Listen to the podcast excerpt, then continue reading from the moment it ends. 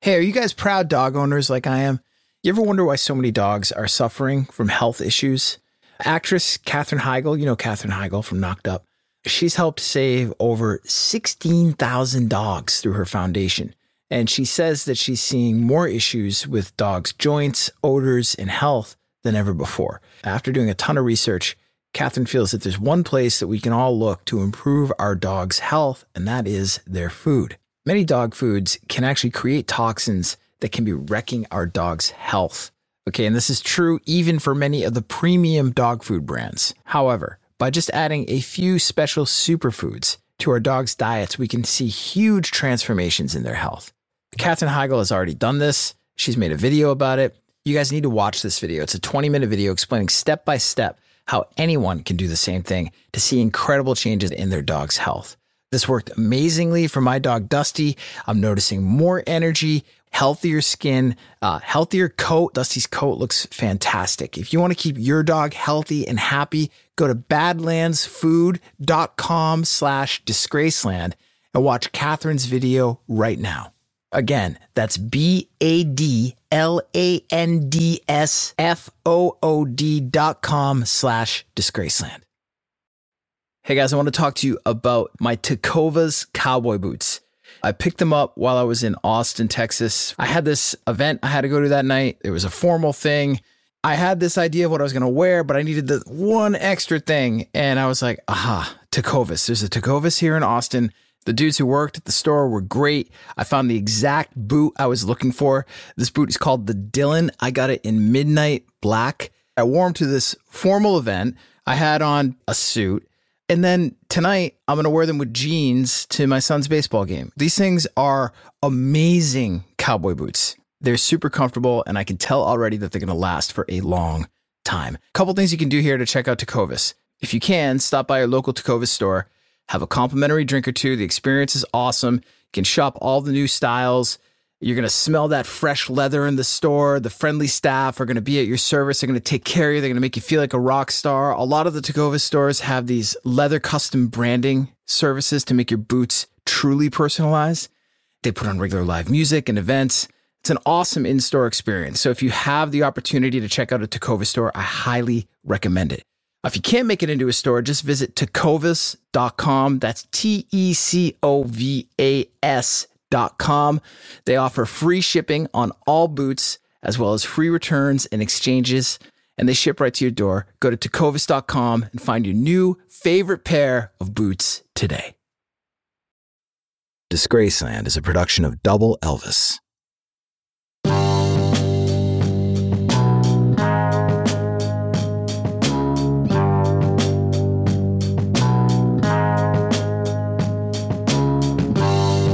The stories about John Lennon and his foray into politics are insane. The one time lovable Beatle aligned himself with violent revolutionaries, was suspected of conspiring to disrupt the National Political Convention, freed and unjustly jailed Dopehead, was alleged to have contributed financially to a paramilitary terrorist organization, and he survived a home invasion that eerily forecast his own shooting. John Lennon's turn as rock's most famous revolutionary was short lived. The highest levels of the United States federal government worried about the pop star's influence on American youth and combated his radical politics by attempting to deport the ex Beatle. But before these events, John Lennon, of course, made great music. Unlike that music I played for you at the top of the show, that wasn't great music. That was a preset loop from my Mellotron called Portly Prowler MK1. I played you that loop because I can't afford the rights to Family Affair by Sly and the Family Stone. And why would I play you that specific slice of riot going on cheese? Could I afford it? Because that was the number one song in America on December 10th, 1971. And that was the day John Lennon took the stage with known radical Jerry Rubin in front of thousands of fans in Detroit drawing the wrath of none other than Richard Nixon, the President of the United States. On this episode, radical politics, violent revolutionaries, a home invasion, a riot going on in John Lennon. I'm Jake Brennan, and this is Disgraceland.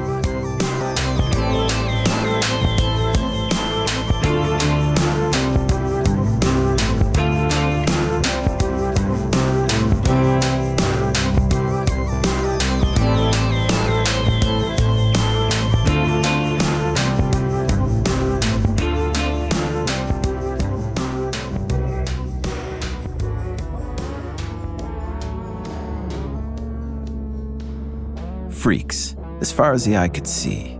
Freaks. They filled Pontiac Stadium. 15,000 strong. Bombers and balladeers, radicals, all. Detroit, Michigan, 1971. Richard Nixon's silent majority was retreating. The freaks were ascendant. Turns out, violence worked. Martin Luther King Jr. was wrong. Nonviolence was submissive. You want change? Post a panther up outside a police station with a couple live rounds. Ready. Aim. Revolution. Jerry Rubin's Yippies had grown up from street theater Groucho Marxists to guerrilla warriors. Detroit in 1971 wasn't like Chicago in 1968. The Democratic National Convention was a coming out party for Jerry Rubin and his fellow revolutionaries, the New Left. Hello, America. Do you know who your children are? 1,500 rioting in the street, mock Sieg mockery trial, not guilty for incitement, guilty of contempt, three years overturned on appeal. Jerry Rubin beat the system. And to John Lennon, that meant something, which is why he and his wife, Yoko Ono, were in Detroit that night to free Jerry Rubin's buddy, John Sinclair. Sinclair, the sort of poet, half assed manager of the MC5, and founding member of the White Panther Party, the anti racist brothers in arms to Bobby Seale's Black Panthers, had been railroaded. At least that was the revolutionary rap. Busted for dope, two joints. Sinclair was given a 10 year sentence. 10 for two, went the sloganeering. John Lennon cooked up the catchphrase himself 10 years, two joints. Harsh, right? I guess. What Jerry Rubin and John Lennon left out of the rhetoric was that Sinclair, prior to the bust that sent him away for a decade, had already been busted numerous times for his flagrant refusal to stop smoking pot in public while on probation for previous dope arrests.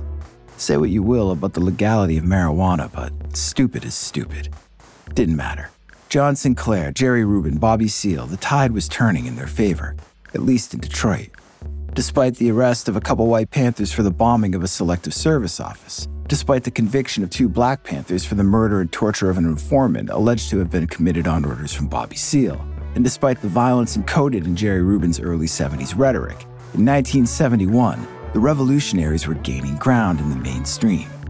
In Detroit, they flipped the city council and won control of the city's legally constituted government. It was the coup of all coups for Jerry Rubin, who was now officially America's most effective revolutionary. Detroit City Council sat members directly aligned with Rubin's radical New Left causes. So, as far as John Lennon was concerned, he was aligning himself with a winner, no matter what the audience in Pontiac Stadium looked like on that night. The imagined counterculture utopia was, in reality, a stoned fair weather fan opportunistic dystopia. College kids ripped on acid talking John Sinclair blues, predatory drug dealers roaming the aisles, relieving suburban wastoids of their allowances, breaking off bricks of hash and bagged bowls of bud, motorheads crushing cold cans of Hamm's in old style, cruising for school night trim, Vietnam vets home from a war they didn't want to wage in a country they didn't recognize, hooked on heroin, a drug they didn't understand, nodding out in the cheap seats. All of them forced to sit through half ass hippie concert planning long, drawn out breaks between musical artists, a stellar undercard to John and Yoko's headlining slot, consisting of Stevie Wonder, Bob Seger, Phil Ochs, and Archie Shepp, and bored to tears by the long winded speeches and political ramblings of Rubin and his ilk. Bobby Seale delivered. Bobby knew that when it came to speeches, you needed to hit them where they lived, with rock and roll, soul power. He spit Cassius Clay melodies over V.I. Lenin chords, entertaining and motivating, and as such, subversive as fuck. And by the time John and Yoko took the stage, self contained on methadone and cocaine cocktails, it was past 2 a.m. John Sinclair was sleeping in his cell, many in the crowd no doubt envious of him by this point, yet the band played on. Showtime. John Lennon, Beatle John, in the flesh, in a rare concert performance. It was worth the price of admission, worth the wait, worth the coming hangover, worth the flashbacks, and well worth the political gobbledygook being shouted to the rafters. It was even worth enduring John's wife on stage with her spine piercing singing style. A real life Beatle. Except John Lennon wasn't a Beatle anymore. He was a revolutionary. He'd taken up arms for the cause, whatever that actually was. In his mind, he was fighting the good fight, and he and his new brothers and sisters were winning. John Lennon didn't bet on losing horses. He learned his lesson with that ass grabbing Maharishi a few years earlier. False prophets didn't play. Pop stardom was overrated. He'd been there, he'd done that. What did it get him? A mansion in the woods west of London? A tax bill larger than the GDP of a small nation? Money he couldn't spend fast enough? Guilt over his success? Alienation? Apathy? This, the cause, Rubin, Bobby Shore, even Sinclair and his two joints, this was the next big thing. John was certain. More than primal scream therapy, more than LSD, more than chasing birds across America through a haze of amphetamines and Zimmerman's grass. Now was the time for real change. John could taste it. The future was blinding, which made the past invisible, which was the point. John Lennon wasn't the only one with his sights on the future. In the crowd that night, a handful of square white men circling their gaze upon the stage through government issued binoculars. If the crowd wasn't so stoned, they would have made the men instantly by their white socks, dark shoes, floods, and high and tight haircuts.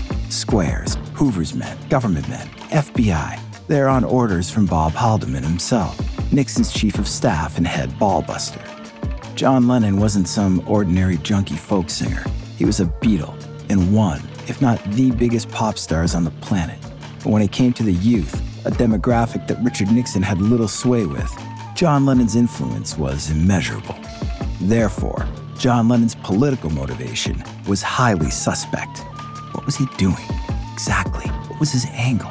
He wasn't even American. He was English, a foreigner, on a visitor visa, granted entry onto American soil, into this great country by the generosity of the federal government alone. And here he was, protesting that same government alongside known violent revolutionaries. If John Lennon would go to this extreme publicly, what could he possibly be up to in private?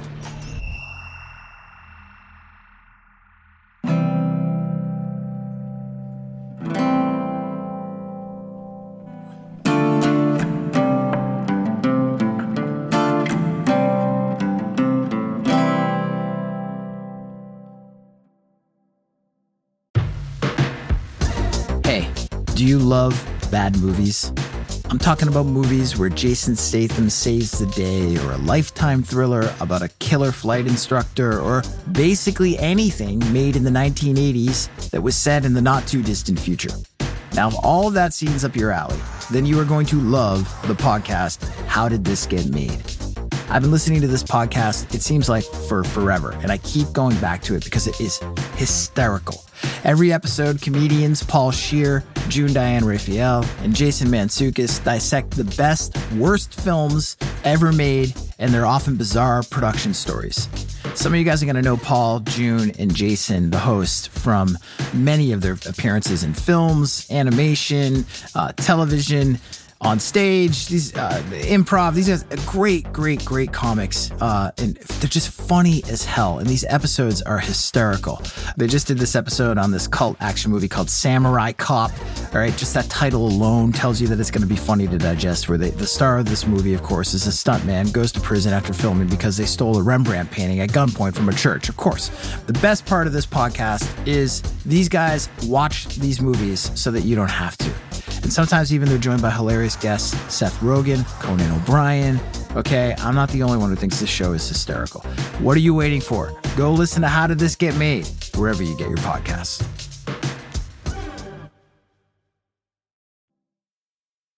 It was worse than Nixon's stooges could have imagined.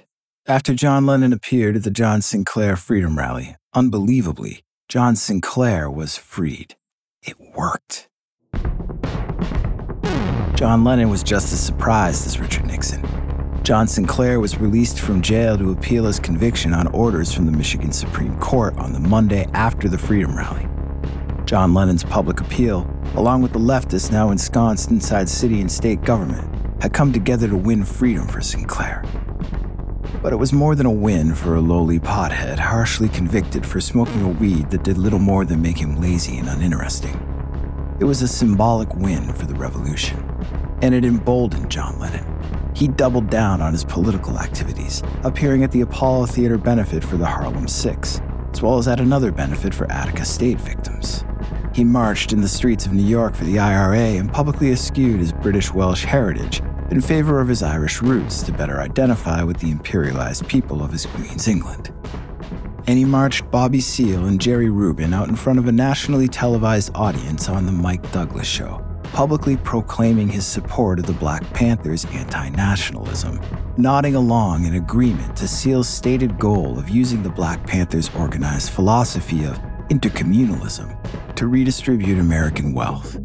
The irony John Lennon, one of the richest musicians in the world, and a white man, sitting next to Bobby Seale in support of wealth distribution, a man whose primary business venture, Apple Corps, existed for the main purpose of sheltering his multi million dollar income from tax collectors, taxes that would have paid for government social services for the underprivileged back home in his country had he actually paid them.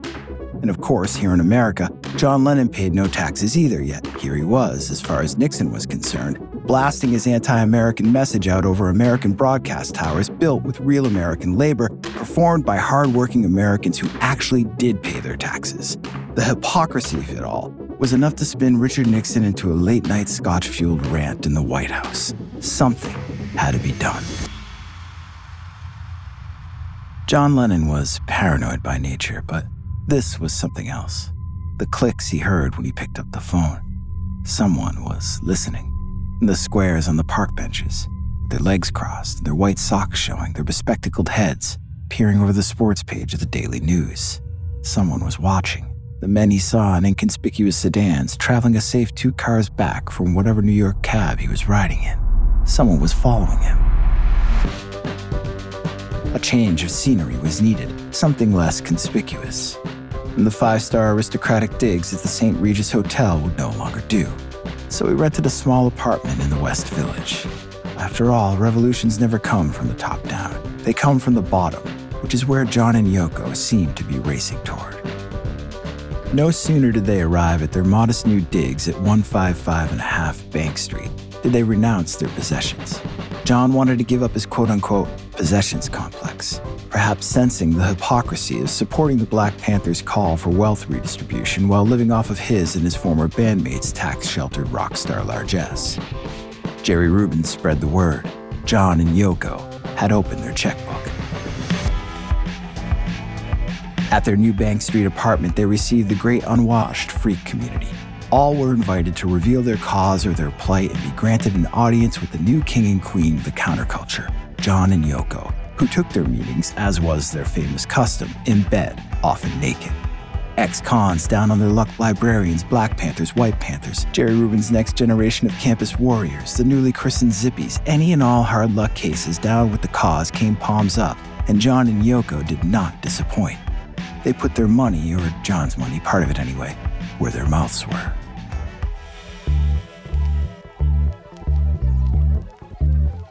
John identified with all of them. In private, his political rhetoric took a darker turn, became more violent, even to the point of shocking Jerry Rubin, who later said that John used to joke about his pacifist past and blame it all on Yoko. According to Rubin, Lennon said, She's the one who's into the peace and love. John was pissed, particularly at the cops. Revolutionary violence was becoming an obsession. And they were all out to keep the common man down. The cops, the politicians, it didn't matter. It was the same as it was back at school. Do this, don't do that. The man stomped the spirit right out of you, wore you down to a nub, molded you into the soulless automaton that the lower class you were born into demanded. And God forbid you were born in the wrong part of the world, in Burma or Vietnam or Ireland, and then you were royally fucked. Whatever the means, as long as the people were free, free from their oppressors, as long as John was freed, free from his past. Jerry Rubin was right. Fuck them all. Bobby Seale cinched it via Brother Malcolm by any means necessary. John could get with that, and he was in a position to do so. Which is why, when an Irish arms dealer turned up at his door looking for a place to lay off his stash, John allegedly put him in touch with a contact who connected the arms dealer with the IRA Front, Northern Irish Aid, an organization to which John Lennon would eventually assign the royalties for his song Luck of the Irish. The front funded the Provisional IRA, the paramilitary division known as one of the most vicious, violent domestic terrorist organizations on the planet.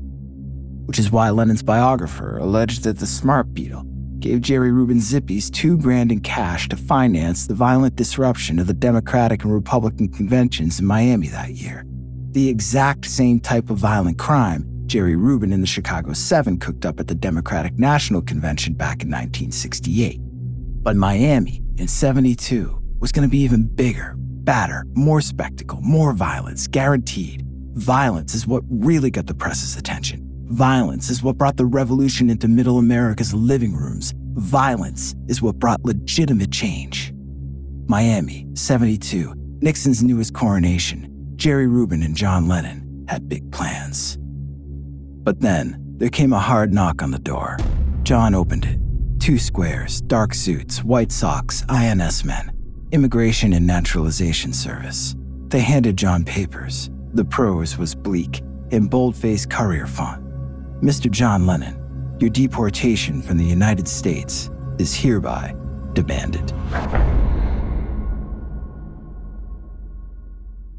We'll be right back after this word, word, word.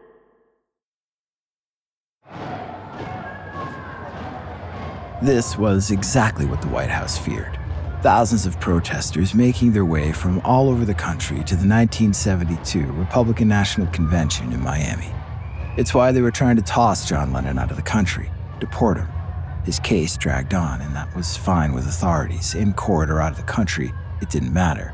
Either way, John Lennon was neutered, which was what the feds wanted.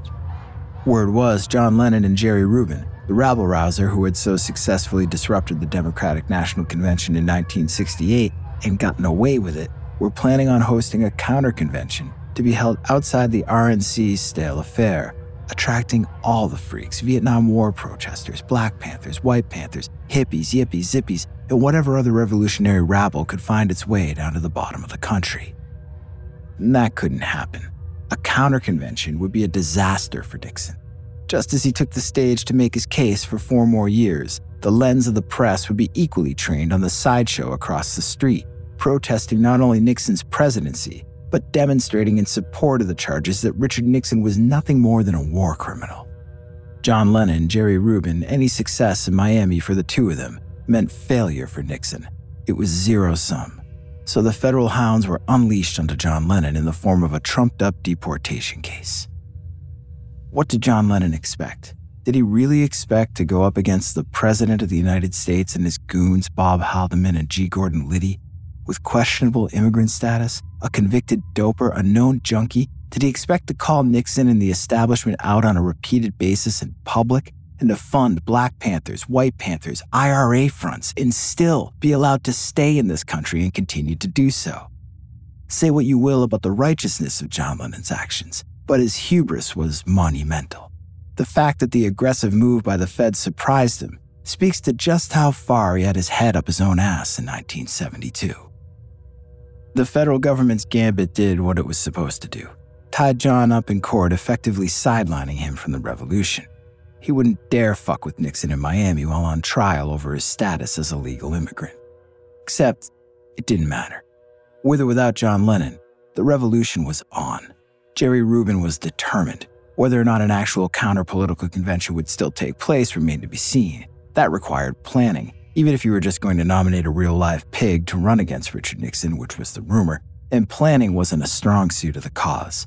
Regardless, though, the revolution had arrived in Miami and shit was about to go off. August 22nd, 1972, Richard Nixon's nomination day, a second term. John Wayne on hand to welcome Tricky Dick, Hanoi Jane in Flamingo Park around the corner from the Miami Beach Convention Center on a small makeshift stage under the dank stank of grass speaking to anti war demonstrators. All quiet on the southern front for the moment. Peaceful protest. And then. A protester launched a brick at marching delegates. The delegates ran, not so fast. Meridian Ave was now the official piggy walk of shame. Protesters were going to force the delegates to walk the gauntlet. Demonstrators in ghostly white death masks taunted the delegates, screaming, There's blood on your hands, and murderers all. Other protesters in Richard Nixon masks, smeared with red paint, blood, clashed violently with police and photographers. The cops, worried, The plan they heard was for the demonstrators to take the convention hall at the exact moment Nixon was taking the nomination. Disrupt the whole fucking thing right there on national TV. And the cops moved in in riot gear. There were now 3,000 protesters flooding the streets. Miami Dade's finest strategically positioned school buses six deep in front of the convention center's entrance. The protesters advanced, launching rocks and bricks at cops and more arriving delegates. They pounced on dignitaries, their limousines and cop cars. An escaping limo ran over a Vietnam vet. More chants, fuck no, we won't go. Cops, whores, there's the door. Bobby Seale, undeterred by being jailed after the 68 riot, took to the street with more of that Cassius Clay flow, leading a chant of one, two, three, four, we don't want your fucking war. Delegates were horrified, clutching pearls and pissing pants. Pencil neck young Republicans fired back with bricks of their own. Protesters set American flags aflame and smashed windows of neighboring businesses, and then.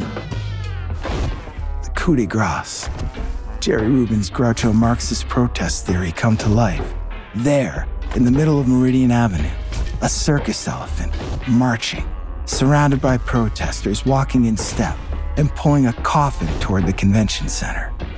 It was great theater, but it did little to physically advance the rioters' cause. The cops held the rioters back from entering the convention center.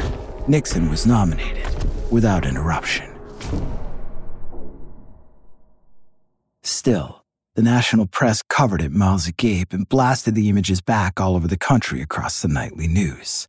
At the end of the day, more than 200 demonstrators were arrested. One news report closed with this item. As police packed a group of violent demonstrators into a yellow police van, the demonstrators were said to break into song singing the Beatles' We All Live in a Yellow Submarine. Watching the report back home in New York on his prized possession, his color television, John Lennon thought, for fuck's sake, this was a bloody mess. And if his hands were seen as being all over it, he'd be tossed from the country for sure. The timing for him couldn't have been worse. His deportation case was, shockingly, going well.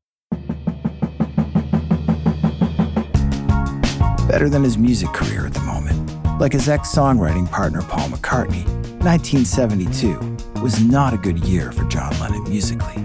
His newest record, a strictly political affair entitled Sometime in New York City, with the aforementioned Luck of the Irish, the rallying cry for John Sinclair entitled John Sinclair, and a string of other protest knockoffs, was savaged by critics.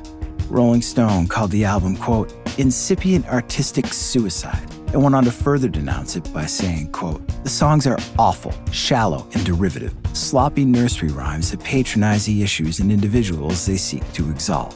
Only a monomaniacal smugness could allow the Lennons to think that this witless doggerel wouldn't insult the intelligence and feelings of any audience.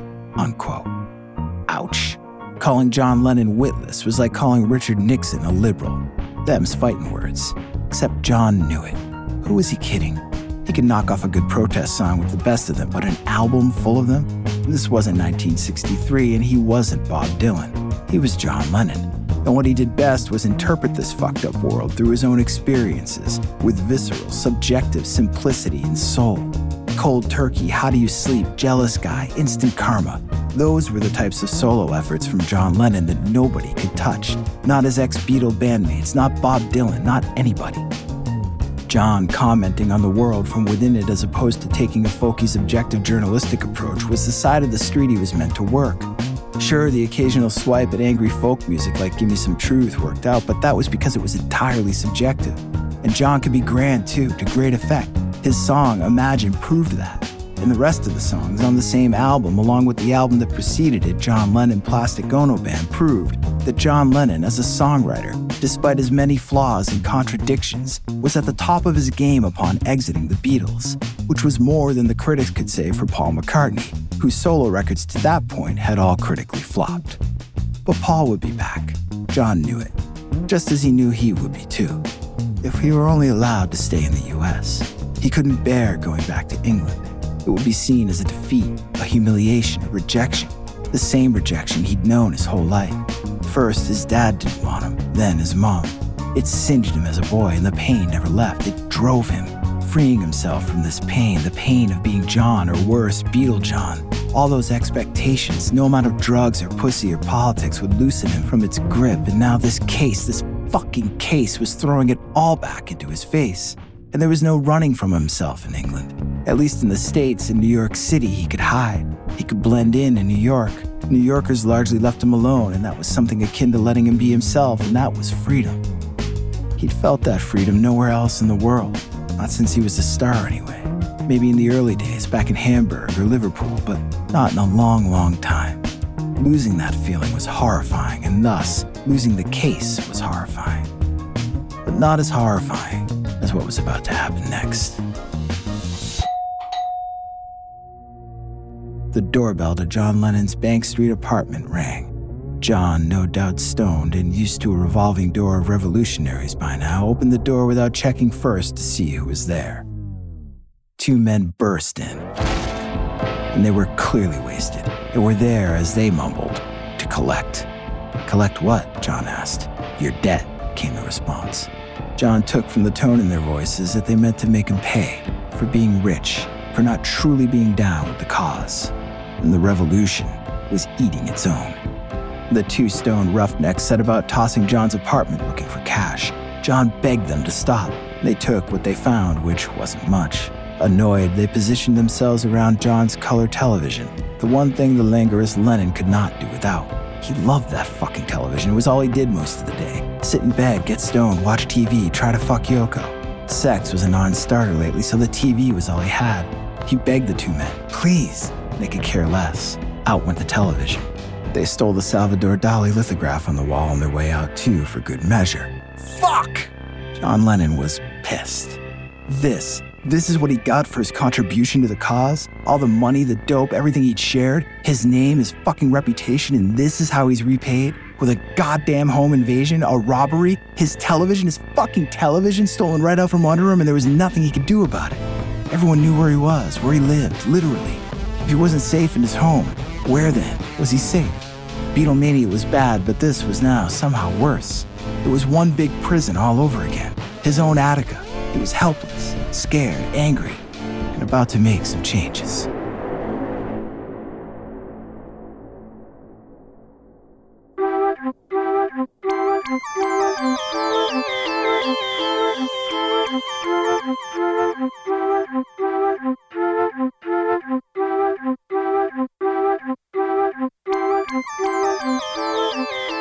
The letter set off a chain of events, later revealed in court upon discovery. South Carolina Senator Strom Thurmond, that old Dixie bull. Thurmond was born into white supremacy. Rabble rousing illegal immigrant pop singers didn't play. Before setting his sights on John Lennon, Senator Thurmond took aim at the civil rights movement, blocking bills that would have granted equal rights to blacks, voting against Hawaii's statehood because the islands weren't white enough, and of course, famously switching parties from Democrat to Republican and leading Southern whites who shared his attitudes towards race with him. By the time the early 70s rolled around, Thurmond's racist attitude had started to thaw. Maybe it had something to do with the secret he harbored that back in the 1920s, he'd fathered an illegitimate child with a black lover. By 1970, Senator Thurmond had voted in favor of Martin Luther King Jr.'s birthday becoming a national holiday and had hired numerous black men and women to his staff. Such was his turnaround on race that when he died six months after giving up his Senate seat in 2003 at the age of 100, fellow senator at the time, Democrat Joe Biden, spoke at his memorial service, but I digress. Nonetheless, in 1972, Republican Strom Thurmond was still seen as a patriot above all else. So when certain actions came to light involving John Lennon's role in freeing John Sinclair from prison, Senator Thurmond sat down to write a letter to his boss, Richard M. Nixon. In the letter, Thurmond claims that Lennon's involvement with and support of radicals will, quote, pour tremendous amounts of money into the coffers of the new left. It can only inevitably lead to a clash between a controlled mob organized by this group and law enforcement officials.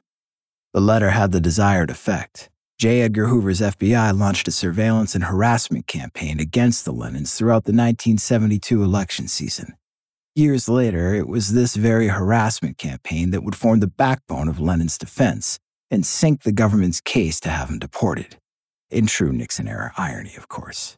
A series of status reports from Hoover to Nixon's right hand man, H.R. Haldeman, was a smoking gun that, once discovered, proved the immigration case against John Lennon was nothing more than an illegitimate political hit job. But on election night, November 7th, 1972, John Lennon did not yet know what good fortune was coming his way. He would be spared deportation. No, instead, he was faced with the gloom of four more years of Richard Milhous Nixon in office, an outcome of which he was certain spelled instant doom for him, for it would seal his deportation. On that night, he was in the control room at the record plant, listening to Yoko trying to screech her way through something barely passing as a melody. The news of the returns favoring Nixon only made him detest Yoko's performance more. He sucked on a bottle of tequila and grew angrier by the second, making disparaging remarks about Yoko's lack of talent to the studio's engineer behind his wife's back.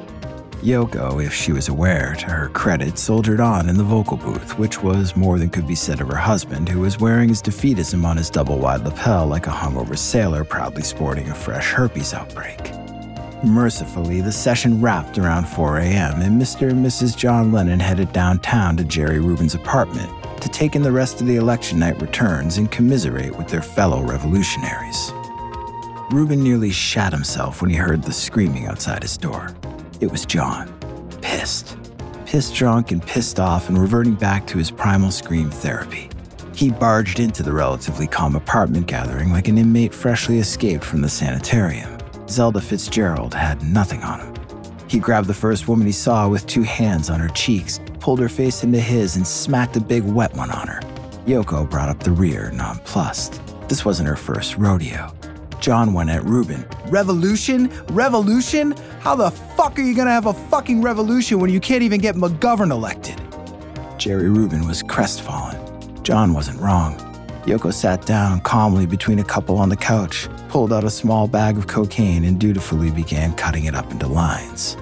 John left Rubin to his guest and turned his wild eyes to the door. An exit was needed, fast. Fuck these people charlatans, ineffective, middle class bourgeois roots. What could they actually do? Nothing.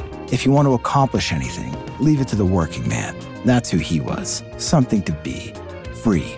Fuck all of you, he yelled, swiping a bottle of vodka off the table as he made his way to the door. He pulled from the bottle of vodka and screamed to no one and everyone at the same time I'm going to join the Weathermen. I'm going to shoot a policeman.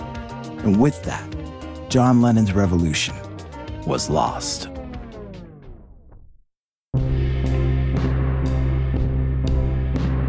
Years later, after splitting from Yoko, after heading to Los Angeles to drink away his pain, to fuck his way to freedom, to run from his own abandonment issues, and from the guilt of abandoning his first wife Cynthia and his son Julian, after white knuckling it through Hollywood self destruction with a gun toting Phil Spector and a double milkshake swigging Harry Nilsson, after finding his way back to New York, back to Yoko, remarkably in one piece, after finding out she was pregnant and that at last there would be no miscarriage, after giving birth to their beautiful boy Sean, after freeing himself from whatever the next big thing was, from LSD, from the Maharishi, from primal scream therapy, from politics, after doubling down on the fantasy of Yoko and Sean, on family.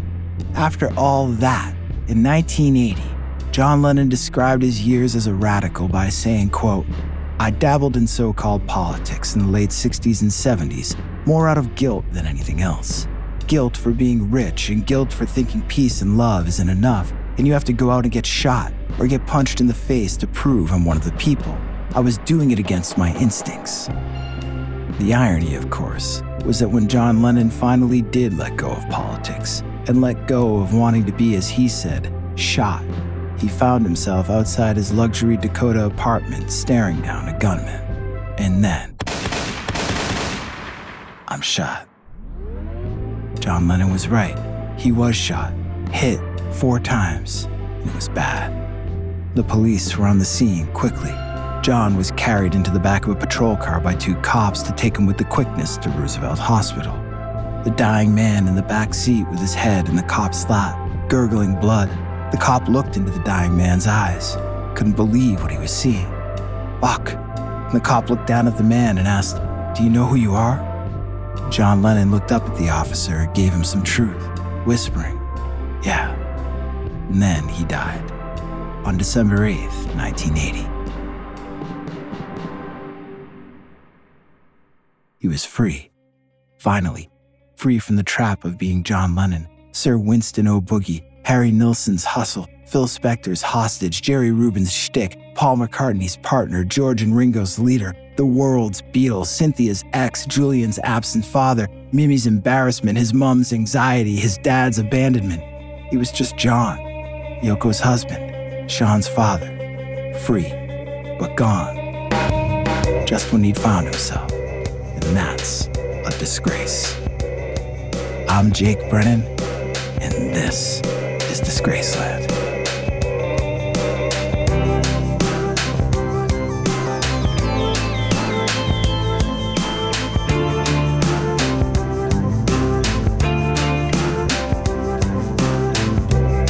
Disgraceland was created by yours truly and is produced in partnership with Double Elvis. Credits for this episode can be found on the show notes page at disgracelandpod.com. If you're listening as a Disgraceland All Access member, thank you for supporting the show. We really appreciate it. And if not, you can become a member right now by going to disgracelandpod.com slash membership. Members can listen to every episode of Disgraceland ad-free. Plus, you'll get one brand new exclusive episode every month, weekly unscripted bonus episodes, special audio collections, and early access to merchandise and events. Visit disgracelandpod.com slash membership for details. Rate and review the show and follow us on Instagram, TikTok, Twitter, and Facebook at DisgracelandPod and on YouTube at youtube.com slash at DisgracelandPod. rolla. He's a bad, bad man.